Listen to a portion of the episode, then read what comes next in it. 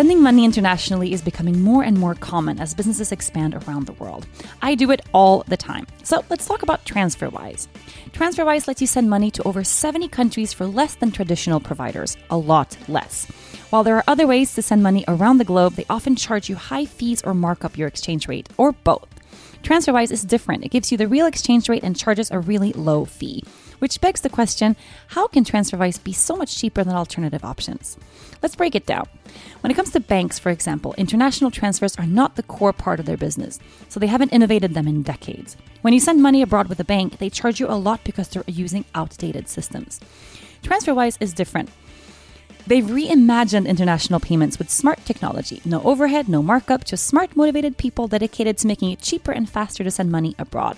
It's like how new websites make it cheaper and faster to book plane tickets. TransferWise does the same, but for your money to travel. And TransferWise has borderless accounts that let you hold over 40 currencies at once and convert between them whenever you like. And you can get paid without receiving fees. Don't take my word for it though. TransferWise has 3 million happy customers that get great rates every time they send money. And you can test it out for free at transferwise.com slash yoga or download the app. Again, that's transferwise.com slash yoga. Hi, and welcome to another episode of From the Heart Conversations with Yoga Girl. I am not only excited, but so very honored to introduce this week's guest on the show, here to talk to us about the very important but also sensitive topic of cultural appropriation. Susanna Barkataki.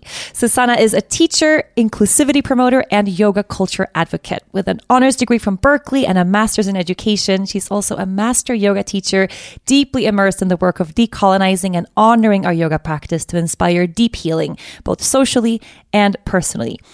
Warm welcome to the show, Susanna. Hi, thank you so much for having me. I'm really honored to be here. How how was that introduction? Did I cover everything? You have a, a really impressive resume. yeah, I think you you got the most important parts. I always re- realize I forget to say that I'm a mom, right? Like as a mom yourself, you know, this is probably one of our hugest life accomplishments is that I'm raising a little Buddha baby boy. oh my god, that should be at the top of the list. That's the that's the that's the biggest thing by far. Beautiful. So the name of this show is From the Heart. So before we dive into the the topic of the week, um, how are you speaking from the heart right now? Mm, speaking from the heart right now, I am so good. I had some time today to practice, to get on my mat and to meditate and um, just I'm really, really nourished and filled up and feeling very present and blessed.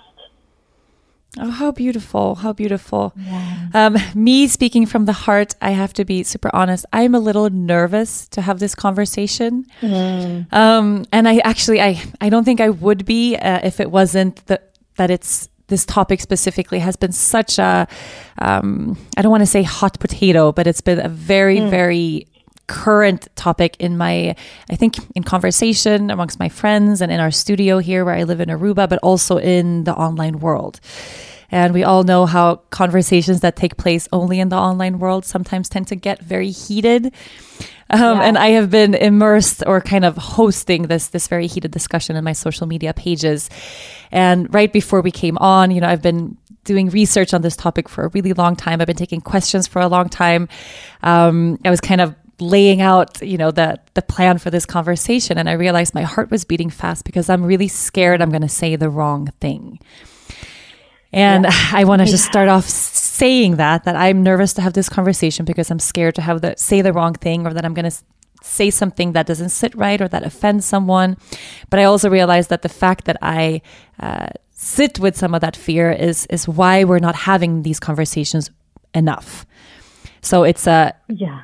I think it's a good thing that I'm experiencing that and and you know that we're here together and I'm really grateful that you're joining me for this and to educate not just me, but um, the entire community. So thank you. Yeah, and I just want to speak to that for a second because one of my friends, um, Teo Drake, who's also a, a yogi, says if you step into a little bit of discomfort, sometimes that allows me to step into a little bit more ease. And I'm paraphrasing him, but essentially, sometimes it does take like someone else kind of opening up to a little fear, a little, oh, I might do this wrong. Um, for those of us who've been living in, oh my goodness, we're so, this is just so not okay, right? Um, it allows us a little bit more spaciousness and a little bit more room to move. Um, and I also want to say, you know, I'm not here to say you or anyone else is wrong or to shame anyone about practicing yoga or teaching yoga. Um, really, I'm here to have a conversation, and I know you are too, and to connect heart to heart as we explore this together and to share from my experience and my perspective, um, culture, history, all of that. Um, but to to be also engaging in a yogic way. And that is for me about discussion and connection and open heartedness and not debate or shutting people down or shaming them. Yes, yes. Thank you for for sharing that.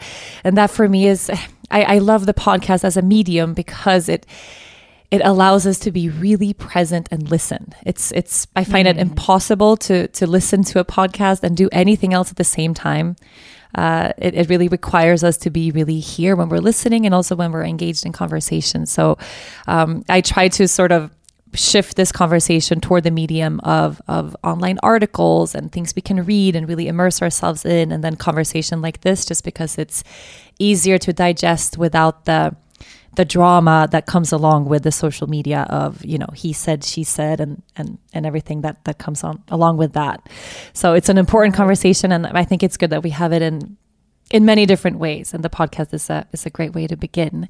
So, just to, to give our listeners a little bit more context, do you want to share a little bit about your history um, and why you are the right person to speak to on this topic right now? Hopefully. Absolutely. So, um, so I first should say, of course, I um, I don't speak for all Indians. I just speak for myself. And so, um, so I, I, think that's really important to name. And I am, I have a unique experience of being essentially born of colonization, right? My mother is British. My father is Indian. I was born in India. I mean, sorry, in England. Um, and then while we were growing up, you know, my brother and I in our early years in England, there was all of this violence in England against uh, mixed race families, Indian, Pakistani families. And so we sort of came into being, I came into being in the heart of what happens after a country has colonized another country and then those people are living back in that heartland, you know, in England. And essentially we were, we were pushed out. There were fire bombings of mixed race families. It was a really terrifying time. And it was something where, you know, like as we said, as parents, like what I want most in the world is to keep my child safe and um, and to make sure he lives. And so my parents felt the same way, and they thought we have to get out of here. We can't, you know, bring our kids up in a place that's so intolerant of who they are. You know, where people said, "Oh, they're half breeds," um, that they would have to adopt because you know we we would be mixed, and that that was an aberration. And so they left and they moved to the United States and that's where. How I old were up. you at the time? I was five, so I was five. quite young, which is why I don't have an English accent, hmm. and um, I got rid of that because people made fun of me for it.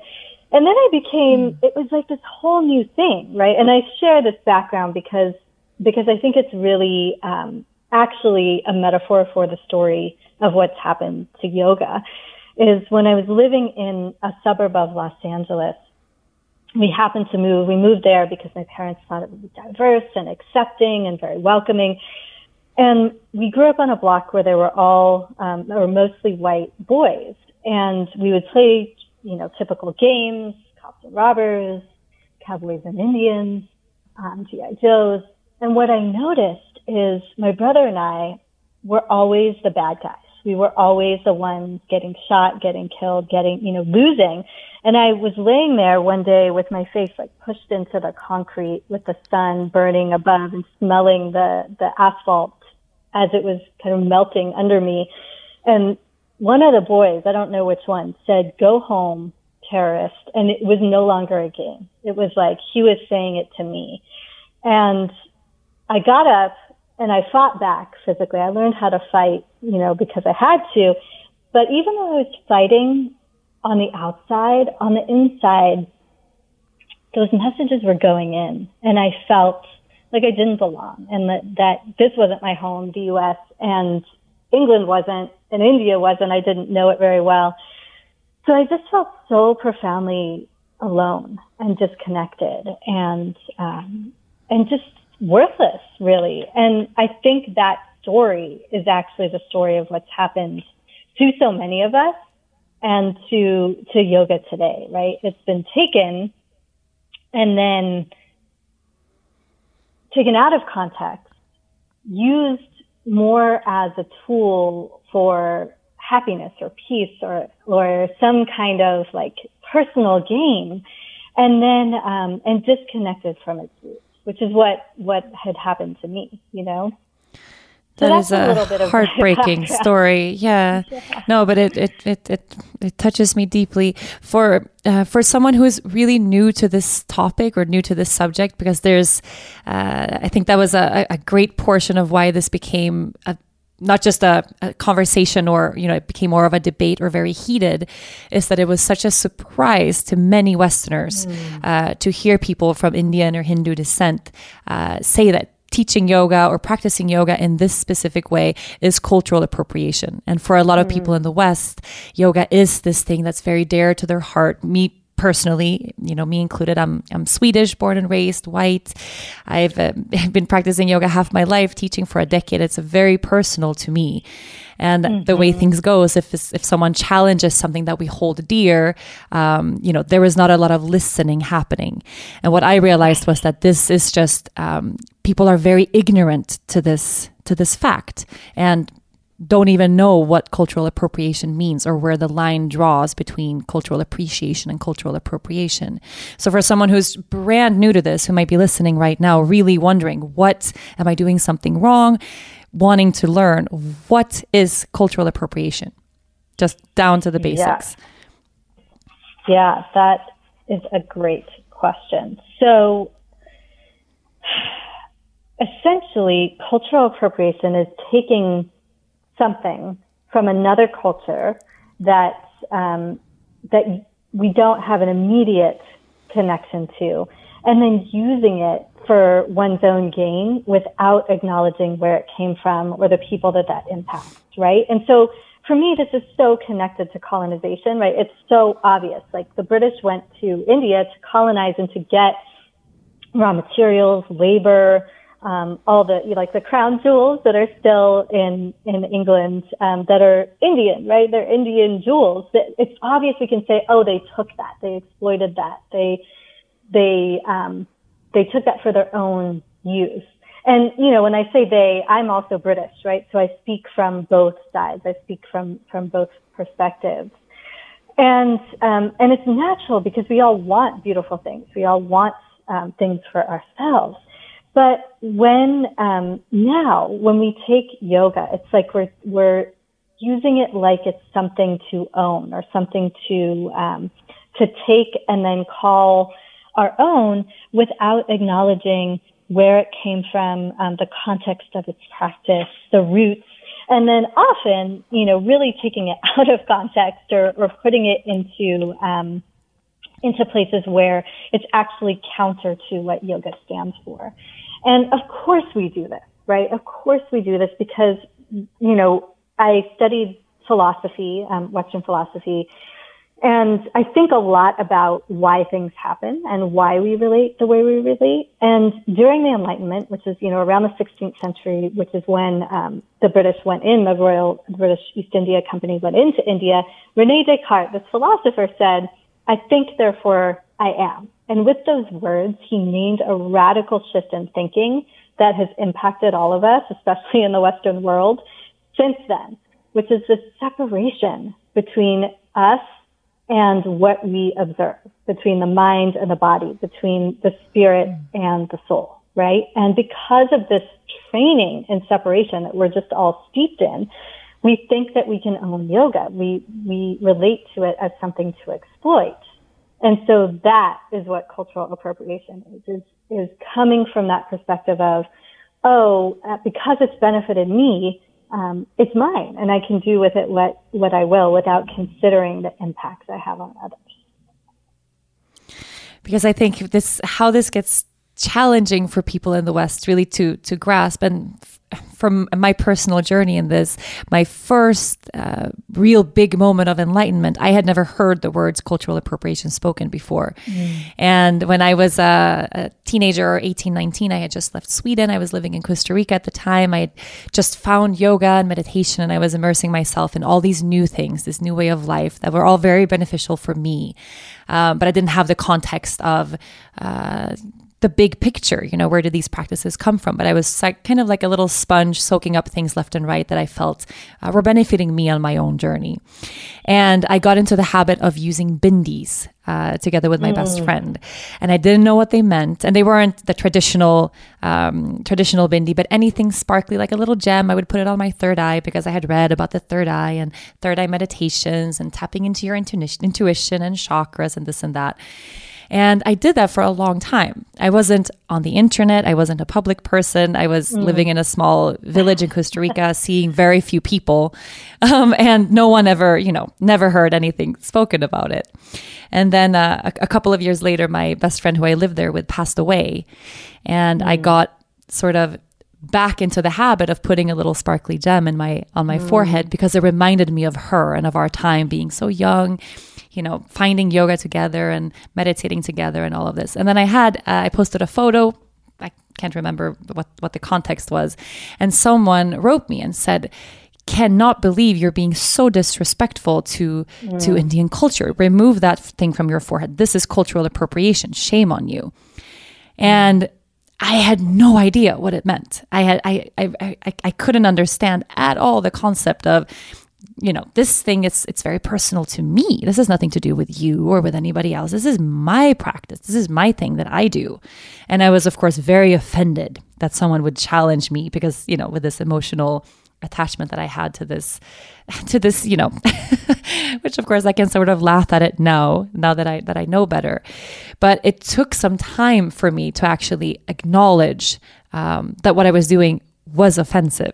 And it didn't take just one person telling me. It took f- a few people telling me before I sat down and started Googling the term cultural appropriation and what it meant. And then also came about the significance of the bindi and the history of the bindi and how it's a very, you know, part of a very religious practice that isn't mine, a culture that isn't mine. And with time, I stopped using it. But I mm-hmm. can definitely see that those first moments or those first, because I, I, I wore one, you know, on and off for for years that if I didn't have that moment of enlightenment, I might be sitting here with one today thinking that, oh, but this doesn't affect anybody else at all. So I'm I'm wondering how a lot of people have been asking where does the line go between the looking of this is me and mine mm. and relating that to yoga as well because I was able to see that oh you know this you know it's it was an easy thing for me to let go of that once I realized that that was offensive something like the yoga practice uh, even more personal, even more intimate to so many people, many people that might not even know very much about the origin of the practice.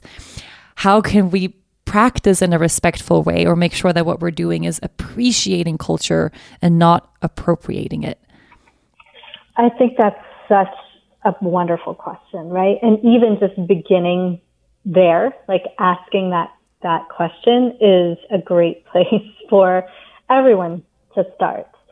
And I just also want to mention it just started thundering here. I, am in Orlando, Florida, and we get these periodic, you know, half hour thunderstorms that come through. So if you hear some crunching in the background and um, grumbling, it's it's the thunderclouds in the distance. Oh wow! So um, yeah, a dramatic backdrop. For dramatic backdrop, yes.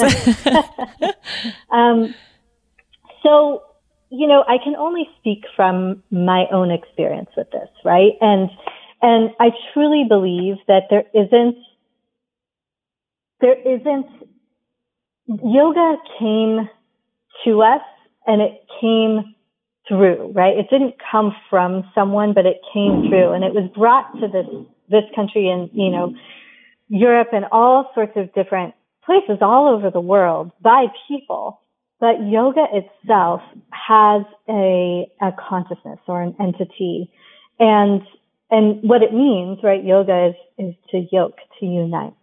And so if we are able to get open and to listen and to ask what I'm doing, is it creating more union or is it creating more separation? Then that is a really good place to start. Um, because we can befriend our own practice and listen to that consciousness of yoga to inform us with our own integrity with it. And to and to begin by you know like you said asking the questions is what i'm doing creating more unity or is it creating more separation? And sometimes we'll need to learn like you googled right and learn about the roots of a practice and listen to what other people say and listen to how it makes them feel as we're coming into an answer to that. Because you know I, ha- I do have to mention even though many of your listeners may not be aware of this and, and I think it's important to know is that um, unfortunately yoga can be used as a tool of fascism as well. And, and in India right now there is a big movement afoot to use yoga to exclude especially religious minorities um, like Muslims or Jains or other other religions and to say that yo- to do yoga you have to be Hindu and um, or that doing yoga makes you Hindu. And I personally think that isn't what yoga is about either. And yoga is about union and and not creating separation. And so um, so it's we can't necessarily turn to an authority outside of ourselves. Um, we have to be in this process and, and journey of inquiry, and that is our yoga. This this questioning. You are listening to From the Heart Conversations with Yoga Girl. So many people ask me how I manage to get things done in a day. Simply put, the answer is hard work, dedication, and coffee. Four Sigmatic Mushroom Coffee powers me through everything that comes my way in a day, whether it's writing, taking meetings, walking the dogs, or just being a mom to Lea Luna. Yeah, you heard that right. Four Sigmatic puts mushrooms in their coffee to create a surprisingly delicious super drink that has some really great health benefits. With powerful antioxidants and immune boosting properties, Four Sigmatic's blends keeps you on track for all those busy days to come. It's much less acidic than regular coffee, so no jitters at all. Plus, it will boost your brain activity, decrease stress, and improve your memory, concentration, and alertness. And of course, it tastes great. You will only find the highest quality mushrooms and other superfoods in Four Sigmatic blends. They make sure their recipes are free from pesticides, mycotoxins, and other harmful chemicals. Offering everything from mushroom coffees, elixirs, hot cacao, and matchas, my favorite Four Sigmatic product right now is the Mushroom Mocha Mix Delight with chaga and cacao. This brew is organic, vegan, and paleo. Far from being a sugar loaded coffee shop drink, it's the perfect drink for any time of day. I usually drink it in the morning, of course, or in the afternoon to kiss that 3 p.m. slump goodbye. Discover the everyday magic of mushrooms for yourself with this awesome deal for From the Heart listeners only. Right now, when you head to foursigmatic.com slash yoga girl, you'll get 15% off of your entire order. That's 15% off of any order placed on Four Sigmatic's website, but you have to use the special URL. foursigmatic.com slash yoga girl. That's spelled F-O-U-R-S-I-G-M-A-T-I-C dot com slash yoga girl. The world is changing now more than ever. We all need more than one source of income, but not everyone wants to quit their jobs and become a startup founder. That's what Side Hustle School is all about. It's a short daily podcast, seven days a week, that tells stories of ordinary people making extra money without quitting their jobs. The host, Chris Guillebeau, also has an intriguing new book out there this month called The Money Tree. It's an engaging story of how you have the power to create your own financial destiny, something that's especially important in this time of uncertainty. Get your copy of The Money Tree today from any bookstore or online retailer. Learn more at moneytreebook.com and listen to Side Hustle School wherever you get your podcasts. So, for someone who who might be an avid practitioner or a teacher, or even someone like myself who makes a living from this practice, teaching yoga, mm. if my practice and my teaching makes me feel more at peace and more in union with myself, with my heart, with my students, with my local community, does that excuse doing anything within the realms of yoga? I'm glad you asked that. Um, no, it doesn't. It doesn't. And, and I think that a huge part of, you know, when I look at and explore what yoga is, is besides honoring the roots of the practice, it invites us to practice um, svadhyaya, right? Self inquiry and looking at position and privilege and power, and then using that to make others feel welcome and lift others up. Because yoga, I mean, it's been in the West, it's been such an exclusionary practice. And so even someone like me, right? Like I'm, um, or my aunts and uncles. Like my aunt actually said to me uh, uh, the other day, she's like, I want to practice yoga. She's, you know, Indian. She wears a bindi. Um, she wears a sari every day. She said, I want to go and practice yoga, you know, yoga, but I don't feel like I belong in the studio. And I thought, oh, you know, if my aunt from Assam, you know, who's like from this matriarchal practice where yoga and Ayurveda have been practiced for centuries is saying, I don't belong, we have a real problem. And I think a lot of people have spoken about that. Um, there's body issue, you know, people who feel not included because they don't feel like their body type is welcome, definitely around race, culture. Um, and so I think every one of us including especially like I also have a, a yoga business and I teach yoga teacher trainings and other courses. We have a responsibility to look at who is not there, who isn't in our classes, who isn't showing up to our retreats, who isn't in our studios, and then do what we can with the power and the position we have to bring other folks in, right? Or maybe it's not bringing other folks into our world, but going into theirs and listening to what they need and sharing these tools that have helped us with others. Because in addition to Svadhyaya, it's like pairing self-study with seva, with self-service, which is something I know you care about so much. So I'd love to hear a little bit about what you think about that question of, you know, can we kind of be let off the hook if, if it's bringing us and our community peace? Yes, yes. And as someone who has sort of been uh, I, I, have a big aversion towards social media. Strangely, uh, I have this sort of hate love relationship. I think if I, a part of me would love to to to live in in more peace. Sometimes I have to ask myself, does this bring more peace into my life? And sometimes the answer mm-hmm. is no. Um, but I also feel really purposeful in my work and I uh, want to continue my work. And I know that social media is a way to further that and also help educate and help um, bring awareness to things that I find important and, and ways to, to be of service. Um, I have had a lot of personal, really serious introspection through this.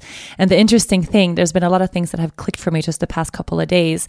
The conversation that was sparked in social media actually came from, uh, I shared a, a, fairly public post um, when Nia Wilson was was murdered uh, a little while ago. Mm. I, I, have been sitting with a question myself of why don't we have more people of color in our retreats and in our trainings? Mm. And at the studio, the local community here in Aruba, we don't really think about that a lot because we have 83 nationalities on the island. There's no way to tell what an Aruban person looks like. I mean, it's it's uh, it's it's all very mixed, and uh, we have we have more people of color at the studio from the local community than than than white practitioners. But in our actual retreats and trainings, which of course are the the costlier programs that we have and the the more immersive things, very very very few. And I have been pondering this. We've had you know meetings about this at the studio. We've been going back and forth. How can we how can we go about this and make sure that, that we are being more inclusive? And what I came back to again and again is that I was scared to ask the question publicly because I was scared that, that I was unintentionally doing something racist. Is mm. there something that I am doing wrong? Is there something of how a practice that we have, how I'm portraying my teaching, how uh, I was scared that the answer would be something that I didn't want to hear. So I didn't have the conversation publicly. I didn't open up and say, "Hey, I I'm, I need to work on something here. Can anybody, you know, help me, give me some advice. I just, I kept it really quiet. And then I, I opened up about that, which for me was, um, was a fairly scary thing to do. I think as a, as a white woman, it is, it can be a really intimidating thing to do to get into any conversation about race, uh, mm-hmm. which I think is a reason a lot of white, white women specifically, you know, we stay very privileged and sort of comfortable in our own corners. Um, isn't that the, what is that quote that it's the, uh, the ultimate privilege when we don't even have to think about our privilege because we're so privileged. Right. It doesn't even come up.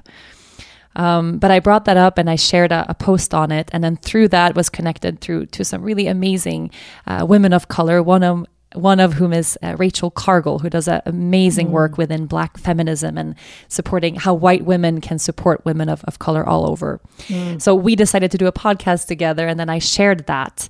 And then magically, which then didn't feel like magic to me because it came with a lot of um, challenge.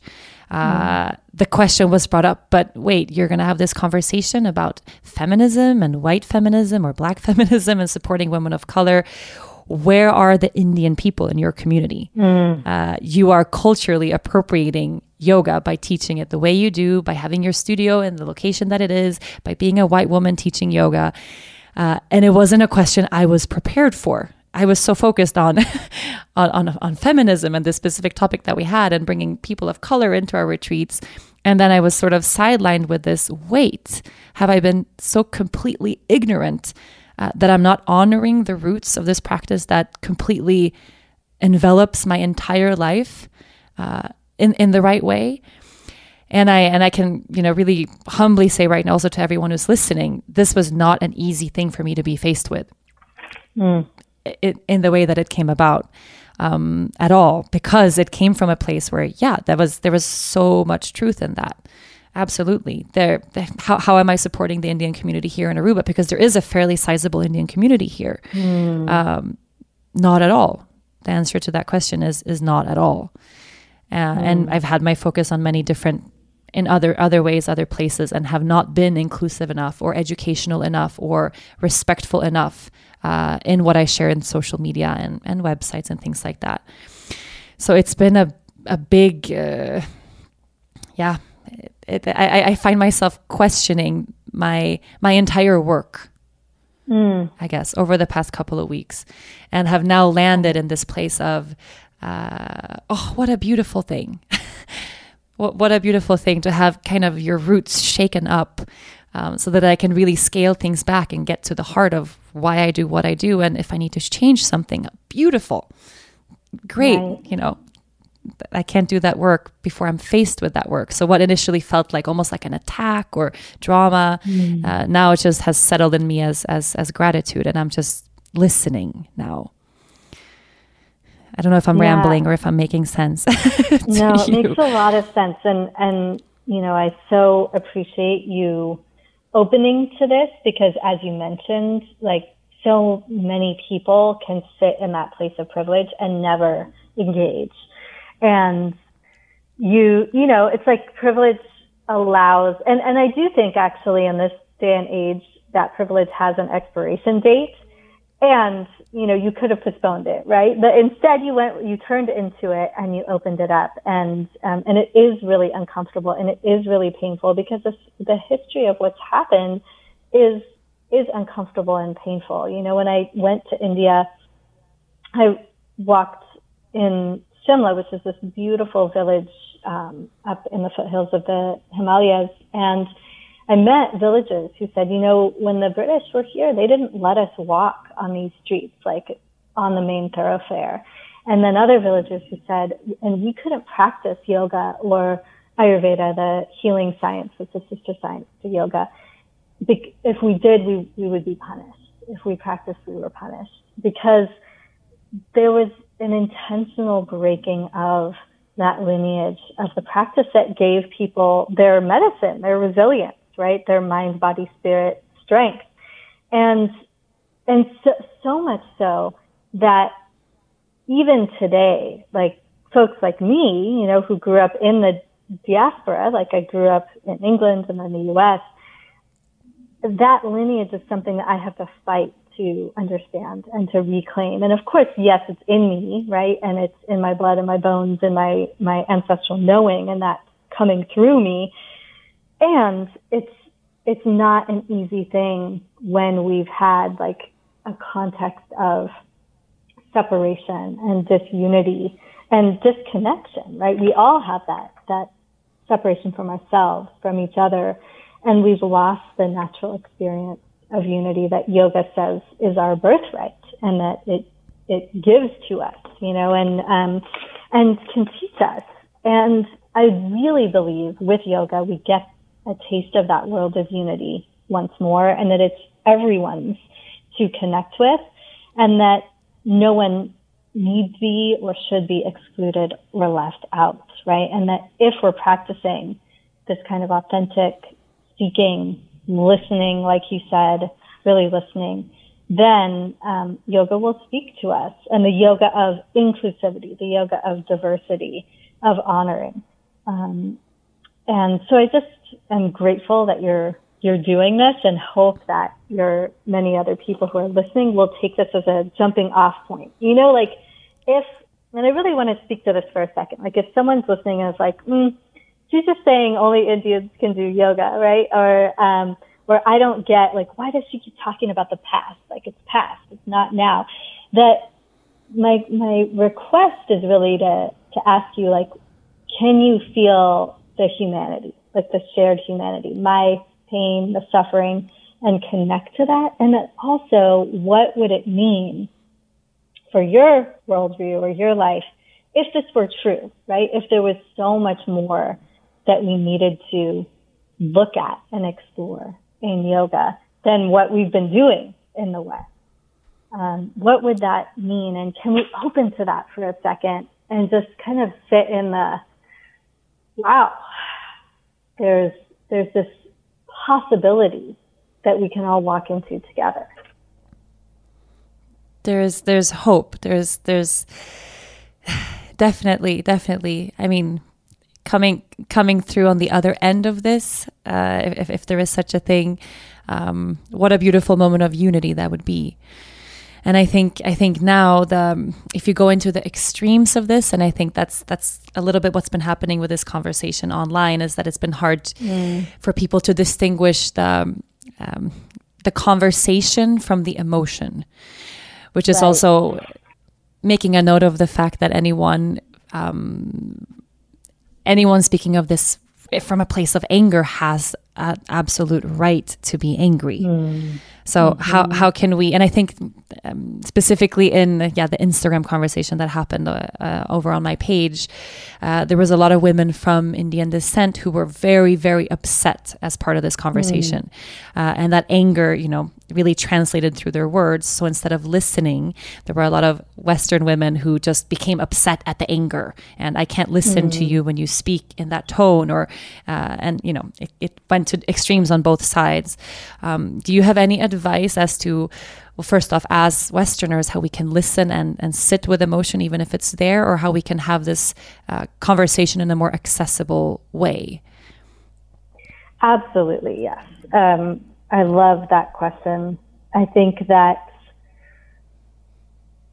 so I work all the time in, in having high charged conversations around issues of diversity and race and cultural difference in the yoga world. Um, consulted for Yoga Alliance and other places on these types of things. And so it gets heated because it's personal and, and we're invested. And so the very first thing is really to listen for um, for what impact our words have had or an action has had um, on someone else, and then to address the impact. So if someone was is speaking with a lot of anger, then recognizing that they're hurt, right, and addressing that hurt first, not like speaking from position, but speaking from compassion.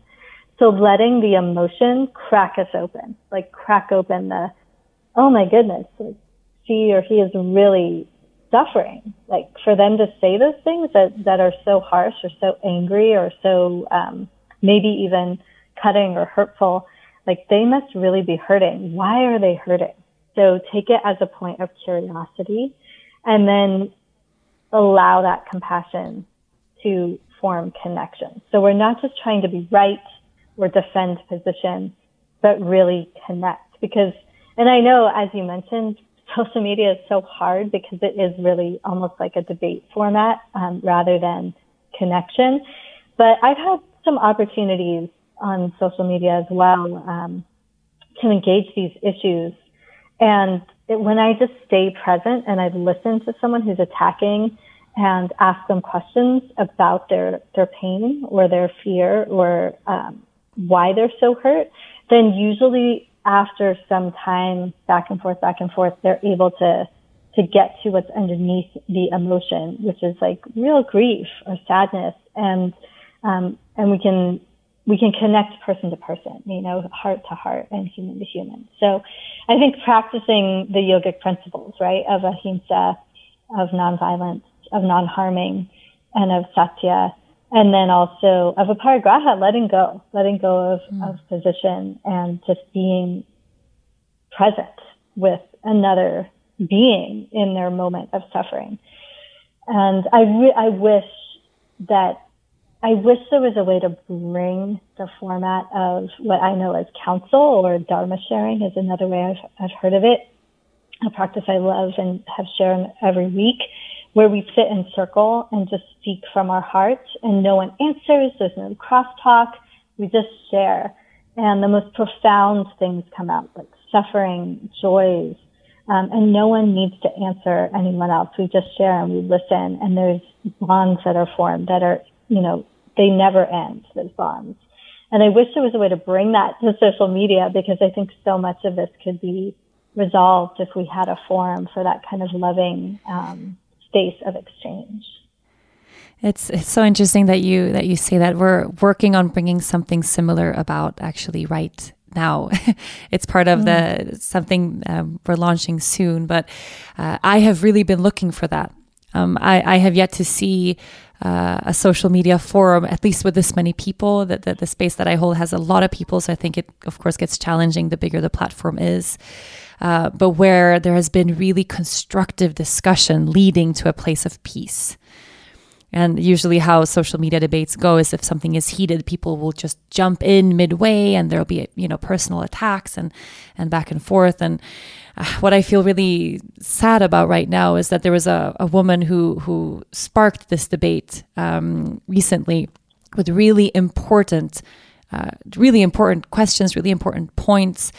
Uh, and the way she came about them, it just it came from this place of absolute immense anger, and it was really, uh, really quite intense to uh, to be on the other end of. And uh, she ended up sharing a lot of sort of um, photoshopped images of me, and uh, there was an image of me bathing in money, and and I am a devil, and um, sort of the the consensus uh, after that, she was sharing that no white person should ever teach yoga. Um, we should never put our hands in prayer. We should never do this, and of course, this made other people really upset to read because that also was of course mm-hmm. personal to them so it became this sort of vortex of just crap. And in the end, the the the woman, because of the images and because of the anger, uh, I didn't do it, but she was banned from her own account. Um, because mm. it became so hateful in the end. And I was sitting with this this morning, and I was like, "Oh, I, I, I wish there was a way I could bring her voice back without mm. the anger, because I would love to have that really constructive conversation with her and listen. But it became too distracting, and other people, you know, jumped into my defense, and then it became this sort of yeah, not a pleasant place to to reside. But um, I, I wish there was a way to hold space and let that anger be, and then separate it so that so that I can listen easier. Because I sense that in myself, when I feel attacked, I just I shut off. If I feel personally attacked, it's uh, it, it's really hard to listen and be objective and, and hold a space for that conversation to um, to unfold. And I think social media is missing that. Yeah, it's true. And, and, you know, I think that sounds like her anger was very intense, but so many of the people who are angry, their anger is righteous, right? Their anger is, um, right. for them. It's their experience. It's their experience of so many moments of suffering and of feeling like they have nothing or they have access to nothing and being told that they're worthless. Like, you know, that even just my experiences are, are imagine that like multiplied, multiplied, multiplied. And, and so they're speaking from the depths of that pain. And, and they may not have, you know, all the tools or the access to, like, for me, I've done a lot of meditation and meditation retreats. I've been able to utilize the tools of the practice and that has helped me come to this place of more inner reconciliation and, and inner peace. Um, also, it's my own life path being Indian and British. It's like, how can I forgive the lines of both the colonizer and colonized within, um, or forgive the colonizer and reconcile with the colonized and empower the, the, the sad or angry or fearful parts of myself without causing more suffering. Um, but there's stages of that, and um, and so so I think it's it's a really complicated thing because you're in a place where with so many people listening and talking, it's like how can you curate on this imperfect platform a space where uh, an Indian woman is able to to be heard, right? Um, or many Indian women or Indian people um, in their pain or in their suffering, and and not be shut down by spiritual bypassing, like saying, "Oh, it's all light, it's all love," and um, but instead to curate a platform where people listen and open and um, and hold that space. Um, but it's so challenging. I hear you because because anger is scary, especially when it's directed right at us and we, we feel attacked. But underneath that anger, I think is a lot of grief and a lot of um, sadness, you know, and and there's been so much harm done. So acknowledging that harm is, is a really powerful way to to begin. Can you give some because I know people that are listening that they would love for this to be a black or white issue, like a yes mm. or a mm. no, a simple. Uh, a lot of the questions I got, and I have received so many questions, um, were, were, very specific. Uh, like, uh, is it cultural appropriation to play music in your yoga class? Is it mm. cultural appropriation to uh, put your hair, hands in prayer at the end of class? Is it? I have a, a, list of I I don't even know how many things, and maybe we can get into mm-hmm. a few mm-hmm. of those, but. Are, is there a really clear example you can share um, fairly objectively right now of cultural appropriation within the yoga world that you see often? Yes. So, one very clear for me example of cultural appropriation is when people do, like, say, mantra and mimosas or yoga and beer, um, because for so many Indians, yoga is a spiritual practice a practice of, you know, coming into union with the divine. And it's not something that should be paired with alcohol because alcohol is, um, you know, it's counter to that religious context or that spiritual context of creating more clarity, creating more union. And so any time where there's a practice that's done without understanding the roots of that practice, it has the possibility of being cultural appropriation, right? And so, um, so something like Anjali Mudra, like bringing our hands into prayer, that I do feel like people understand the roots and they understand the context and they are most people, most yogis I meet, you know, all over the world where I've practiced, they really mean the light in me honors and salutes the light in you and they share it with intensity and integrity and beauty. And so to me, that's not appropriation. However, if we're doing like mantra and, you know, chanting to the space of divinity within ourselves or clarity or purity or abundance, but we're also drinking, that is appropriation because it's not actually respecting the roots of the culture. And it also feels harmful to so many people who practice yoga in a way um, where they're chanting as like as devotion. I hope that's that's helpful. Yeah, I mean, that was very very clear. Yeah. Yes. Yeah, yes. it's it is tricky, and and again, like I cannot speak for all Indians. I can't speak for um, for all people to to say like this clearly is appropriation, this isn't. But I can share my own my own experience. Um, and so, you know, the other thing is that check-in of is what I'm doing creating more separation or creating more inclusion. And so if I'm teaching like a set sequence and I tell people if you don't do it this way, you're doing it wrong. To me, that is also mm-hmm. appropriating yoga because yoga is not about making someone feel bad or making someone feel lacking or um, unworthy, but of course, challenging, right? We need to push ourselves and push each other and challenge each other, but bring us to a place of inclusivity um, where everything and everyone and every experience is is welcomed. And so, um, so I think just coming back to that second, looking at the roots, trying to learn and explore as much as possible, and then um, and then ask. You know, go begin from there.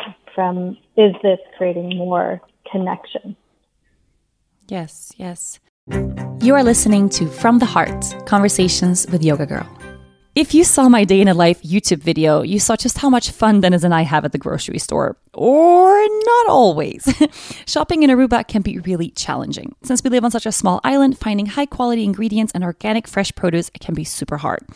If you're like me and you have a hard time ensuring all the ingredients you buy are up to your standards, or if your husband just does not like grocery shopping, I recommend checking out Daily Harvest. Daily Harvest is a subscription service that makes healthy eating easy and requires basically no effort. They send one step prep, perfectly portioned plant based cups of frozen organic fruits and vegetables directly to your door. You don't even have to think about making the healthy choice, it's delivered right to you. You can choose from smoothies, savory harvest bowls, overnight oats, and much more. An amazing meal or snack made from delicious whole ingredients is ready for you in as little as 30 seconds. All you have to do is add water or your favorite milk to the cup and blend, heat, or soak. Daily Harvest is the perfect thing to keep at the office or have on hand for those days when you just don't want to cook. Smoothies and harvest bowls make a great healthy lunch or afternoon snack.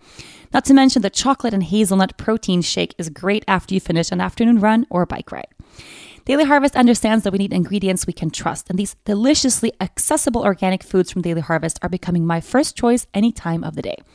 Try them out for yourself. Go to daily-harvest.com and enter the promo code Yoga Girl to get three cups for free in your first box. That's promo code Yoga Girl for three free Daily Harvest cups at daily-harvest.com. Daily-harvest.com. And I think this also is is uh, um, a way to apply it also is in terms of the tools that might accompany the practice. A lot of questions came in about that. So mala beads, for mm. instance. Mm. Um, I, I, wear mala beads every day. Um, I, I, have several with different intentions from different times in my life, and they're very, very sacred to me. Uh, and uh, I have, since I wear them every morning, I have the habit of when I come to my mat, I will take them off and I will lay them at the top of, the, of, my, of my mat as uh, as something to remind me of that intention or remind me of that anchor or um, whatever it is I'm, that I'm focusing on in that moment or that practice.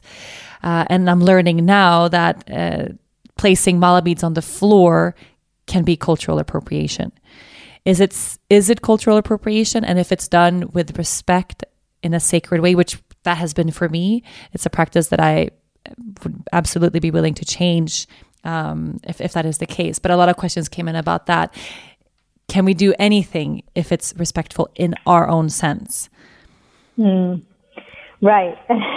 so I think that's that's so important and so tricky, right? Because I can feel the reverence in and the depth of your own practice with the mala beads that you've been working with while, while you talk. And so while that is, is very real and is very true, yes, in general, placing like a spiritual object on the floor or somewhere near our feet, um, can be, can be seen as disrespectful. And so maybe it would be like laying the beads on uh, a little vase or a little shelf or a little, um, you know, something near where you're you're mm. practicing. Um, but also, you know, while we look back and while we learn about how these, these items or sacred objects have been used, our practices are evolving and they are changing and they are kind of weaving together to form a web that is something that we're all co-creating. And so, um, and so I don't think it's so much like coming out of fear, like is what I'm doing wrong, but really, like you just did, tuning into where is this coming from and how can I best honor my own intention and also honor this sacred tool, right? This technology that has been developed and passed down for years and years and years, thousands of years. How can I honor that um, by understanding how it was practiced and then feeling in my own body and my own experience how I wish to carry it forward? Because so much of the work that I do is around guarding against the erasure of authentic yoga, right? um, because mm. the way we're heading, I think it's hopefully taking a little turn now. Um, but the way we've been heading, take us 10, 20 years into the future, yoga would have just been the same as like jazzercise or exercise. And that would be such a loss to humanity. Such a loss. This, mm. Such a loss, right? And so, so in what we're doing, yes, we bring our own reverence, but we look back, we lean back to the, the ancestral practices and the teachings as we evolve and, and practice forward. And also being able to take those, um, you know, if we're making changes through educating ourselves, through learning something new, and that inspires us to make a change, um, I find in these senses it often makes that sacred act even more sacred in the first place.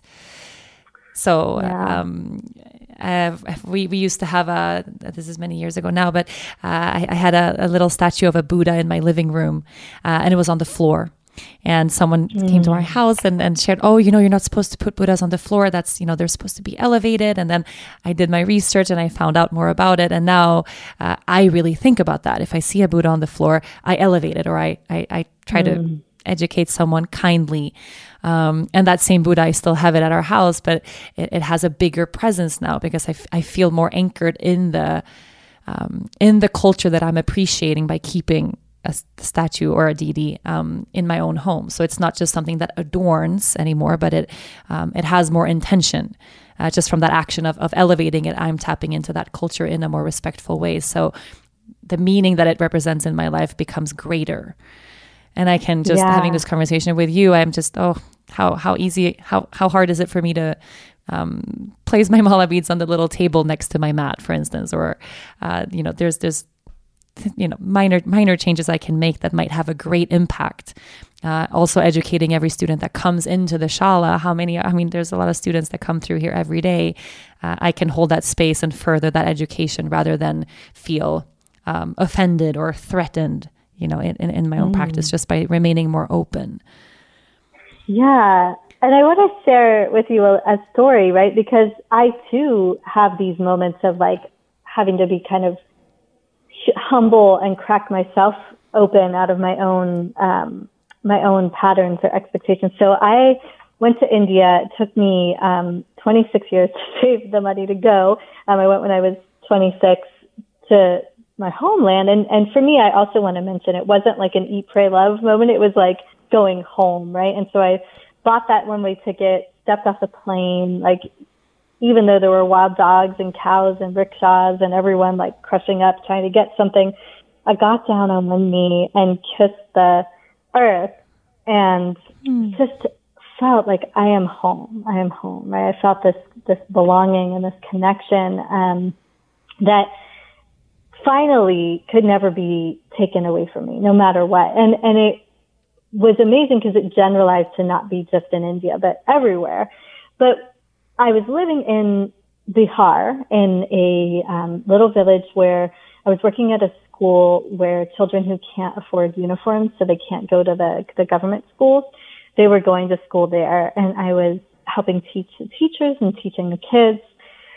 And it was great. I, I worked and lived in with a compound with an Indian sannyasi, like a yogi who had just come out of seven years of silent practice, a Buddhist, um, Tibetan Buddhist monk, a village girl, um, and then someone from Germany, you know, who was volunteering, and then myself. And so we had all these great conversations. But the Indian sannyasi would teach every day, and he invited people. You know, you had to sit at his feet, you know, lower than him. On the, he would sit up on a high chair and learn. And I was like, Ugh, I'm an American feminist. I'm not going to sit at any man's feet and learn anything. Like, no way am I doing that. There was no way, like the arrogance. And, you know, I was up on my own righteousness and I held, held really firm.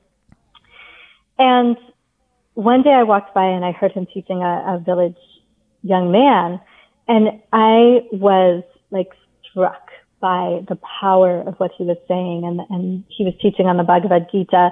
And all of a sudden I realized his teachings were free for all. I just had to show respect and the formal way of showing it was to sit at his feet, but truly he was teaching a teaching of no hierarchy. And so I sat there and I feel like I didn't get up for months and just learned, you know, the, the depth and the practice of the story of Arjuna and Krishna and, um, and coming to a sense of oneness and union that is beyond even words, beyond being able to put it into words. But mm. I had to get beyond my own sense of what I thought was right, you know, to a deeper truth for me, for me to even be able to learn that. What a what a teaching moment. and it's it's beautiful when we're presented with those moments. I mean, it, it really is. And sometimes it shows up and it looks like a challenge or it looks like a it looks like something else. I, I, don't, I don't think teaching moments usually just oh here's a teacher great let me learn you know we we always have that moment right. of oh this I have to change something now or I have to humble myself here I have to lower myself a little lower to the ground oh you know it's it's a hard thing to do but um so worth it so so so worth it always you are listening to from the heart conversations with yoga girl Hiring used to be so hard. Trust me, with a yoga studio, cafe, and many international businesses, I've been through the process. Sorting through multiple job sites and stacks of resumes makes for a confusing review process. But today, hiring can be so easy and it can be easy to find that perfect fit for a role. You only have to go to one place to get everything done. ZipRecruiter.com slash yoga. ZipRecruiter sends your job to over 100 of the web's leading job boards. But they don't stop there. ZipRecruiter actually uses powerful matching technology so you can scan thousands of resumes to find people with the right experience and invite them to apply to your job. These invitations have completely revolutionized the search. As applications come in, ZipRecruiter analyzes each one and spotlights the top candidates so you never ever miss a great match. Let ZipRecruiter do all of this work for you. With features like these, ZipRecruiter is so effective that 80% of employers who post on ZipRecruiter get a quality candidate through the site within the first day. You are only clicks away from finding that perfect hire. With results like that, it's no wonder that ZipRecruiter is the highest rated hiring site in all of America. And right now, my listeners can try ZipRecruiter for free at this exclusive web address, ziprecruiter.com slash yoga. That's ziprecruiter.com slash yoga ziprecruiter.com slash yoga. ZipRecruiter, it's the smartest way to hire. So, for the many people listening now who, uh, you know, most are Westerners, many have a, a, daily yoga practice, many are teachers, many have businesses that relate to yoga, that make a living uh, through or from this practice in some shape or form. Um, what are some really solid pieces of advice you could give to, to every Western person listening? As to how they can continue teaching yoga, continue practicing yoga, and still deeply honor the roots of the practice. So have it be appreciation and never steer over into the place of appropriation. Mm, right. So exactly what you're saying, right? Like specifically honor the roots of the practice. So be able to cite cultural references.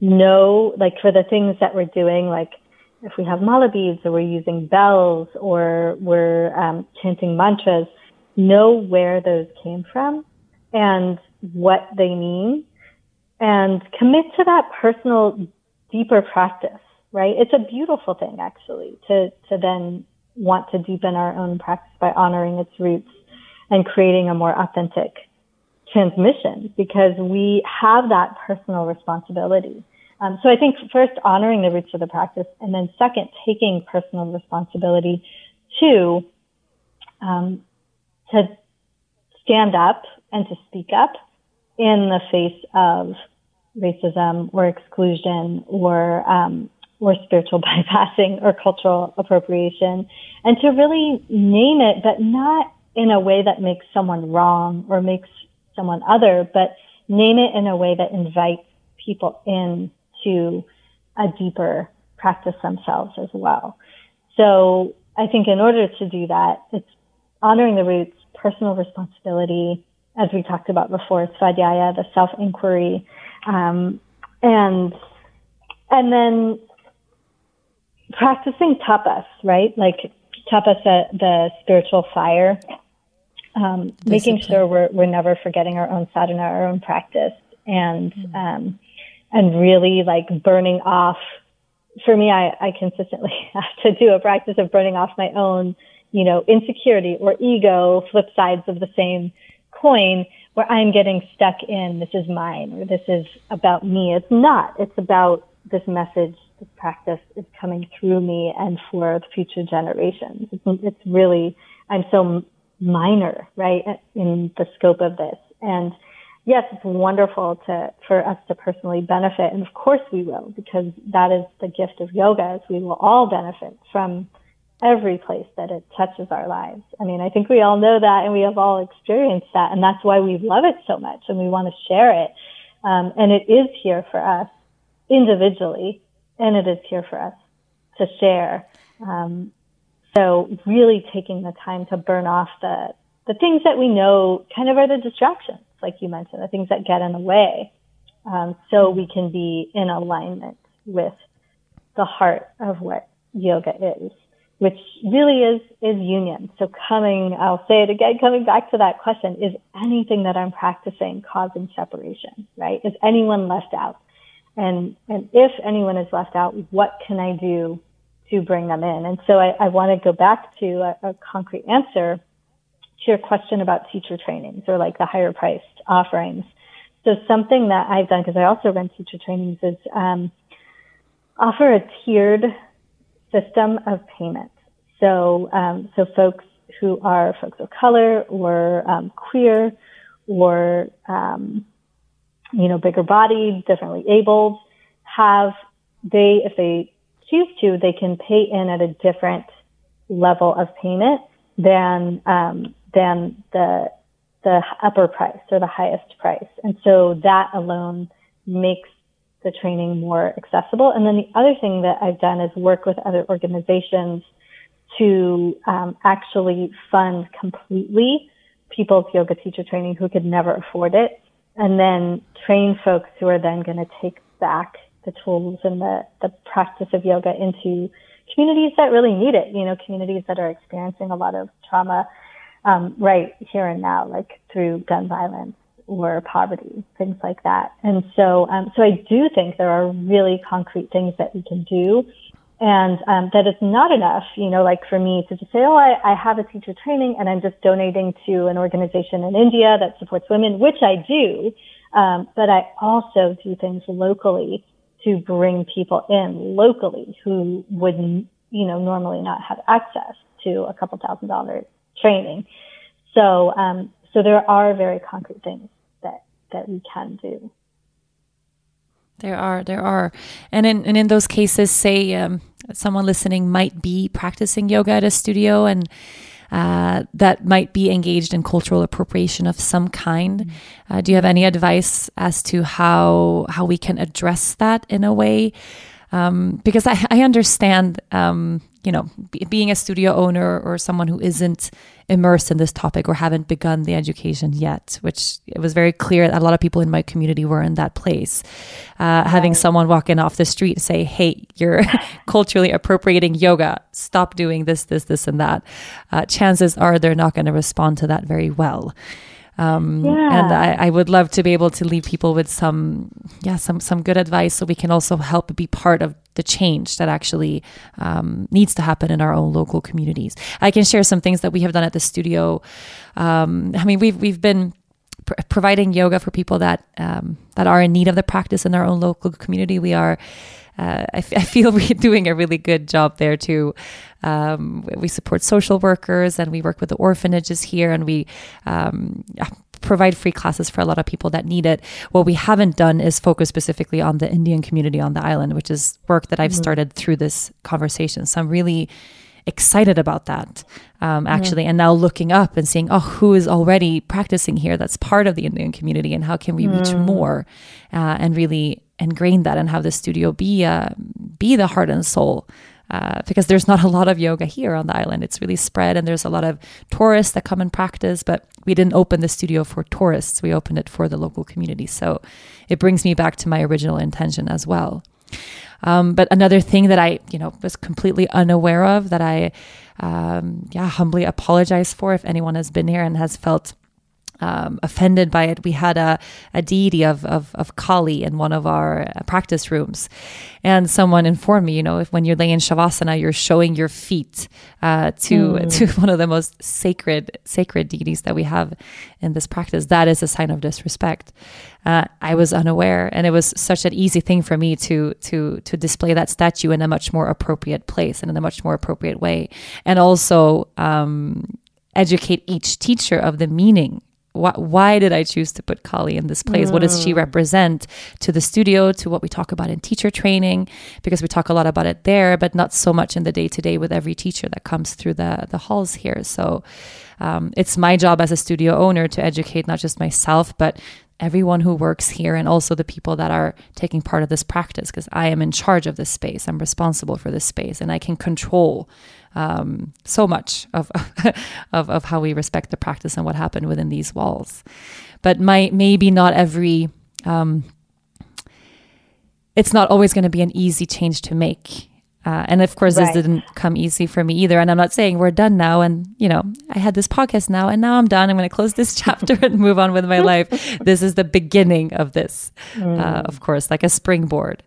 Um, but for anyone mm. who might be listening, who might be practicing at a studio or might, um, yeah, have noticed some of these things in other places, uh, what are some ways that they can help affect change in a really positive way?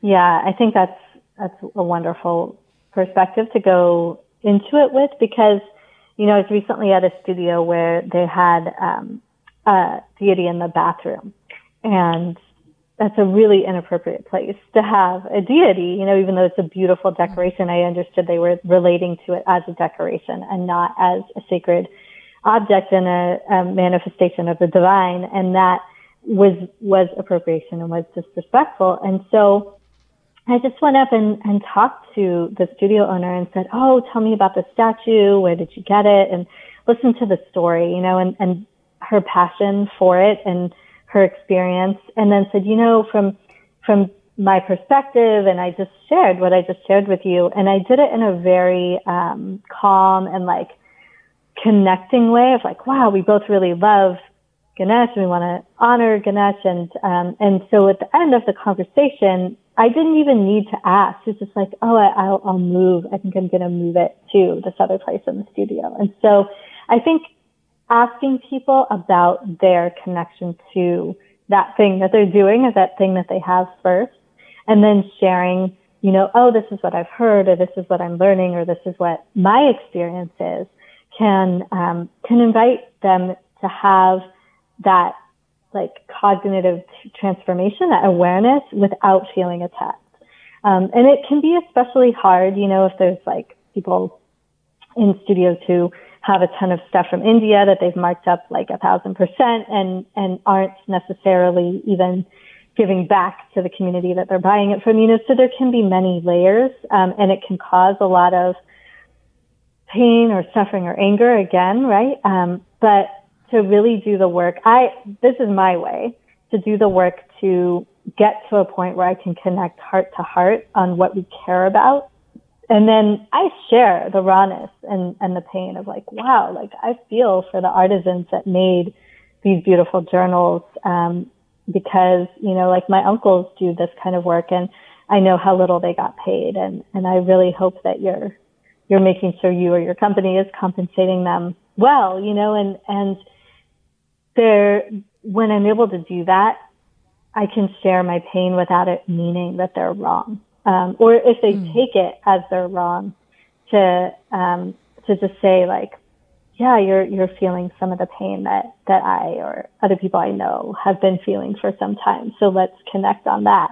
Um, but really to go in with compassion and with connection and to speak up, right? Like we have to do it. I think we have to do it to create this shift to a more culturally honoring yoga that we're practicing to elevate like you're doing, you know, those who have been marginalized or left out. There's no Indian yoga celebrities. Like there's none. And it's not an accident. We were, it makes it more comfortable to erase the teachers from the source of the teaching because then we feel like, you know, as Westerners, we can just be here and we can be the, the yoga bosses and the, and the yoga teachers. But But there are amazing teachers from Indian culture who are in diaspora and who um, who are intentionally excluded from that position of authority. So bringing them in, there might be some in on your island, you know, that that you'll love to get to know and that you can invite to teach. And and I think a lot of organizations are doing this now.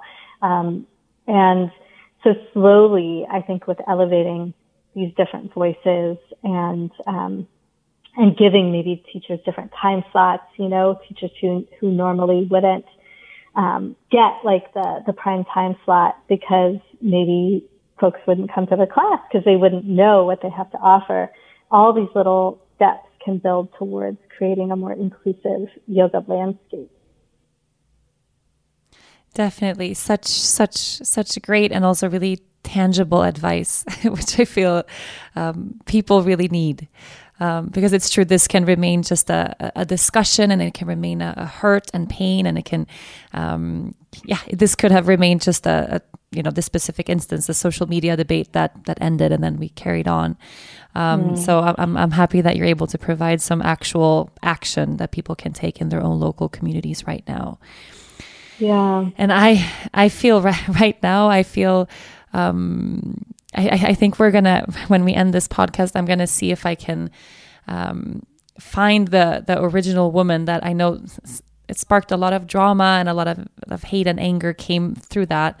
Um, I would love to to elevate her voice somehow because I'm despite the anger directed at me, I'm I'm really grateful that that we're having this conversation and it wouldn't have happened without her. So uh, I'm gonna do some detective work and see if I can find her on yeah. the internet somehow. That's um, great. Yoga, I mean, it can either mirror and reflect the society we're in, or it can transform it. And it takes us to to transform society with these yogic practices. And there's no, you know, there's like there's no perfect pose. We we can't. We're not perfect vessels, right? But we do need to try.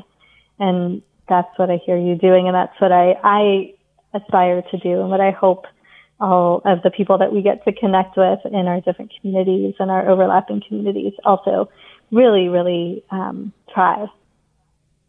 Yes. So, for uh, I know this is only the beginning of the conversation, and uh, uh, for everyone listening, Susanna is gonna contribute with some really helpful, also reading material for for everyone in the community. So, uh, we'll be submitting some articles that go more in depth, maybe on specific areas of this topic. Um, I also have other other other writers from the Indian community that will um, different voices speaking on different things. So I'm really excited for this to be the springboard toward more uh, more learning and hopefully a lot more change as well. But if you would like to take a class with you or a 200 hour or 300 hour training at susannabarkataki.com, it's that that's the right website, right? Yes. So people yes. can go to my website, which is my name. And I also have a free gift, which is a yoga manifesto, which are simple, really clear action steps to honor and live yoga, right? For you to, you know, put into action right away. And I'd love to hear what was evoked, um, and learn more about what people are inspired about with diversity and inclusion with yoga. And so just invite people to connect with me and bring me into the conversation, talk with me on, on all the socials, which is again, just Susanna Barkataki as well. Absolutely. Absolutely. I am 100% certain that uh, your social media following is going to grow by quite a bit. this has been uh, not just really inspiring conversation, but um, very uplifting uh, uplifting without uh, without skipping over the pain and the hurt that brought about the conversation in the first place. So, um, thank you for speaking so eloquently on on such a such a challenging top topic. Yeah, it's my it's my life practice, and I'm very much honored to be a vessel and a vehicle. And you know, like you said at the beginning, like you felt a little nervous with having this conversation, and I do too, in the sense of just wanting to be uh, a vehicle for yoga to speak through me and to come through me. And I feel um, very honored and grateful to be able to do that and to be able to have this heart to heart conversation with you and um, with everyone who is going to engage with it as well. Yeah, thank you so much. And you know, Orlando is is a very quick flight away from Aruba. If you ever oh. want to take a, a, a vacation somewhere, we would love to host you at the studio. It would be an honor to to to meet in person. Yeah, I would love to meet in person. That would be wonderful. And hope maybe we could do, you know, something on like a retreat or a practice on honoring authentic yoga and yes. Um, and see what you know if there's someone people from your local community as well as I could come out. I would love that. Would really, absolutely. Oh, absolutely. Profound. Yes. Uh, yeah, like we said in the beginning, this is only the the start. So I'm pretty certain we'll be having this conversation on a couch together yeah. sometime soon. and again, I just want to say, Rachel, you know, I so appreciate like when these things come up, it can be so easy as, especially with someone with privilege and as a white woman to like ignore it or sweep it under the rug or just say like those people are just angry. And thank you for um, not doing that. And I know you're not doing this to get like handouts or cookies from from folks of color either. Um, I know you're really in this for the long haul, and and I appreciate that because um because um, so many of us have been doing the work for so long, and um, and you're doing it too, you know, and I know you're, you're beginning, beginning it or you're on your own journey with it, but, um, but it's just, I feel so grateful that you're willing to show up and to have this conversation and that so many of your listeners are as well, um, willing to open hearts and minds. That's what this practice is all about. Thank you so much. Thank you. Thank you for acknowledging that yeah, I, I do my best. We can all only do do our best, and I can also look back to the the version of me from ten years ago and five years ago, and um, you know, we do the best with what we have, and I, I hope this inspires change for a lot of people listening. We have about 700,000 plus uh, downloads a month. So um, this this might be a little tidal wave of uh, of change coming uh, coming yo- the Western yoga world's way. So hoping for that. Powerful, powerful. Yeah. Thank you so much, Susanna. And for everyone listening, thank you, thank you, thank you. Um, would love to continue this conversation in social media. Uh, let's keep it respectful. And uh, if you're a Western woman or man listening, uh, keep listening. I think that's um, being on the center of the conversation for for a few weeks that's the uh, one big piece of advice i can give is just keep uh, keep listening. And uh, let's see let's see where this takes us. Thank you susanna for coming on the show. Thank you Thank you so much for listening to this week's episode, and a huge thank you to my beautiful guest, Susanna Barkataki. If you enjoyed this episode, be sure to listen and subscribe to other great episodes of From the Heart Conversations with Yoga Girl. You can find all of them on rachelbrathen.com, on Apple Podcasts, Google Play, or anywhere you normally get your podcasts. Don't forget to leave a review while you are there. Thanks to the folks at Cadence 13 for their production work, and of course, thanks to my sponsors, TransferWise, Four Sigmatic, Daily Harvest, and ZipRecruiter. Please support them the way they support this podcast. I'll see you next week.